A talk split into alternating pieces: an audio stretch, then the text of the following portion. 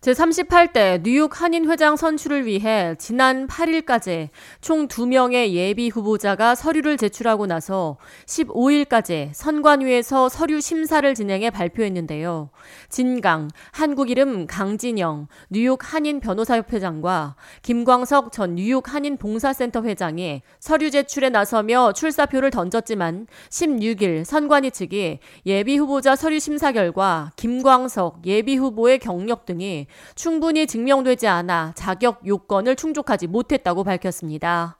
그 결과 진강 예비 후보의 단독 후보 등록이 완료됐다고 전했습니다.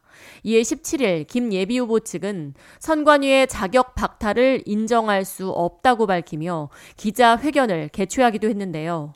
김 예비 후보는 뉴욕 최대 한인 봉사센터인 KCS를 30년 동안 이끌어온 1세대 주역이고 진강 후보는 뉴욕 한인 회장 선거에 출마한 첫 한인 2세라는 점에서 주목을 끌어왔습니다. 제38대 한인 회장 선출이 단독 후보로 결정됨에 따라 결국 선관위는 5일 치러질 예정이었던 현장, 온라인, 카톡 투표를 전면 취소하고 오는 4일 뉴욕 한인회 정기총회를 통해 회장 인준 표결을 진행할 예정이라고 발표했습니다. 이렇게 강 후보의 단독 출마로 추려진 상황에서 K레디오에서는 강 후보의 출마 결심 이후부터 뉴욕 한인사회의 시급한 해결 과제 등에 대해 의견을 들어봤습니다. 강 후보는 이민 1세대의 희생과 고생을 통해 한인 동포 사회가 여기까지 올 수 있었다며 1세대들의 노고로 자리 잡은 한인 사회를 위해 이제는 2세가 3세와 4세와의 연결고리로 헌신해야 한다는 생각에 출마를 결심했다고 말했습니다. 이민 1세대의 희생하고 어, 고생으로 어, 여기까지 우리 동포 사회가 자랑스럽게 성공하게 여기까지 왔습니다. 어, 경험을 우리가 받고 많이 배우고 우리가 함께 같이 가는 게 어, 좋은 길이라고 생각합니다. 그렇게 해야지 우리 동포 사회가 어, 더 멀리 갈 수도 있고 어, 더 높이 갈 수도 있게, 있다고 그렇게 생각합니다. 한인회가 어떻게 3세하고 4세 봉사를 할 수 있는가, 어떻게 준비가 될 수 있는가, 그런 비전을 갖고 지금 그런 한인회를 만들려고 그렇게 나왔습니다. 강 후보는 가장 시급한 한인회 과제로는 1세대들의 헌신으로 일궈놓은 뉴욕 한인 동포사회에 대한 2세들의 낮은 관심이라 생각한다고 지적했습니다.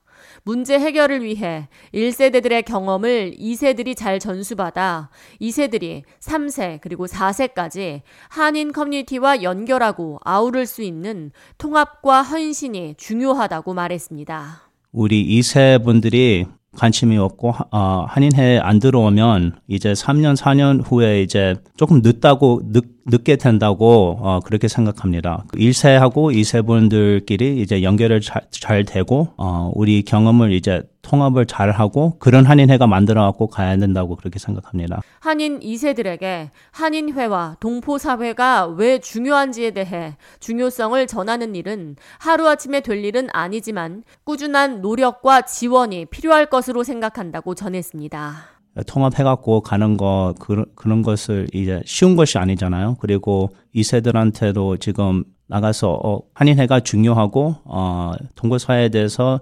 봉사하는 것도 중요하고 어, 그런 것을 보여줘도 뭐 내일 다 되는 것이 아니잖아요. 그러니까 조금 어, 지금 시작해갖고 계속 계속 우리가 뭐 에퍼트를 줘야 된, 도, 줘야 되는 이슈라고 그렇게 생각합니다. 제38대 한인 회장 선출을 위해 뉴욕 한인회는 4일 토요일 낮 12시 뉴욕시 변호사협회에서 정기 총회를 열고 제37대 한인회 활동 보고 및 재무 결산, 회관 현황 보고, 그리고 단일 후보 정견 발표 및 신임을 거쳐 회장 인준 표결을 진행할 예정입니다. K-Radio 이하예입니다.